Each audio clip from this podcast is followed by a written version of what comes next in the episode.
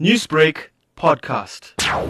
Indian farm union leaders such as Avik Saha said they believed the offer from India's highest court was only a trap to finish off their marathon protest. The committee formed by the Supreme Court is stillborn. It's a bad idea. I don't know why the Supreme Court did it. The Supreme Court should not have waded into this controversy at all. Its only jurisdiction was to determine whether this law is within the constitutional rights of the central government or not. Instead, it started getting into the protest. The Supreme Court wants the protest to end and is forming these committees and offering these S O Ps in the hope that it'll end. But the court had ruled largely in favor of the farmers, sitting in harsh weather along Delhi's closed borders for the last forty-eight days, argued India's ruling B J P party spokesman Sambit Patra. If you want a solution, you have to discuss the whole law in front of a committee. If you don't want a solution, if only problem is your solution, if only problem is your intention, of course you will not present yourself in front of the committee. And this is what many vested interest groups want.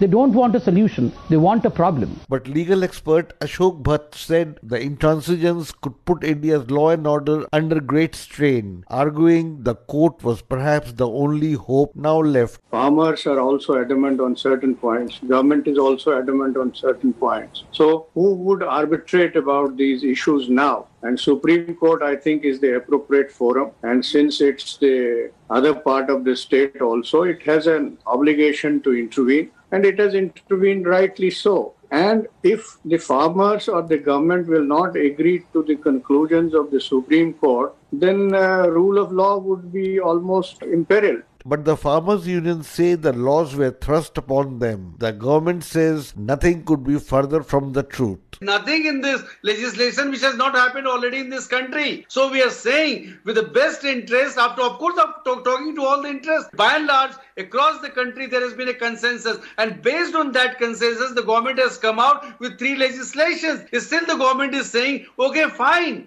We thought what is good for you, we have come with that. If you have some problems, come with this specific clause. This clause is a problem. Please tell us, we'll address those issues. That was Sudesh Verma, another B J P party official, hoping fresh talks on Friday, the ninth round, could finally bear some fruit. Newsbreak, Lotus F M, powered by S A B C News.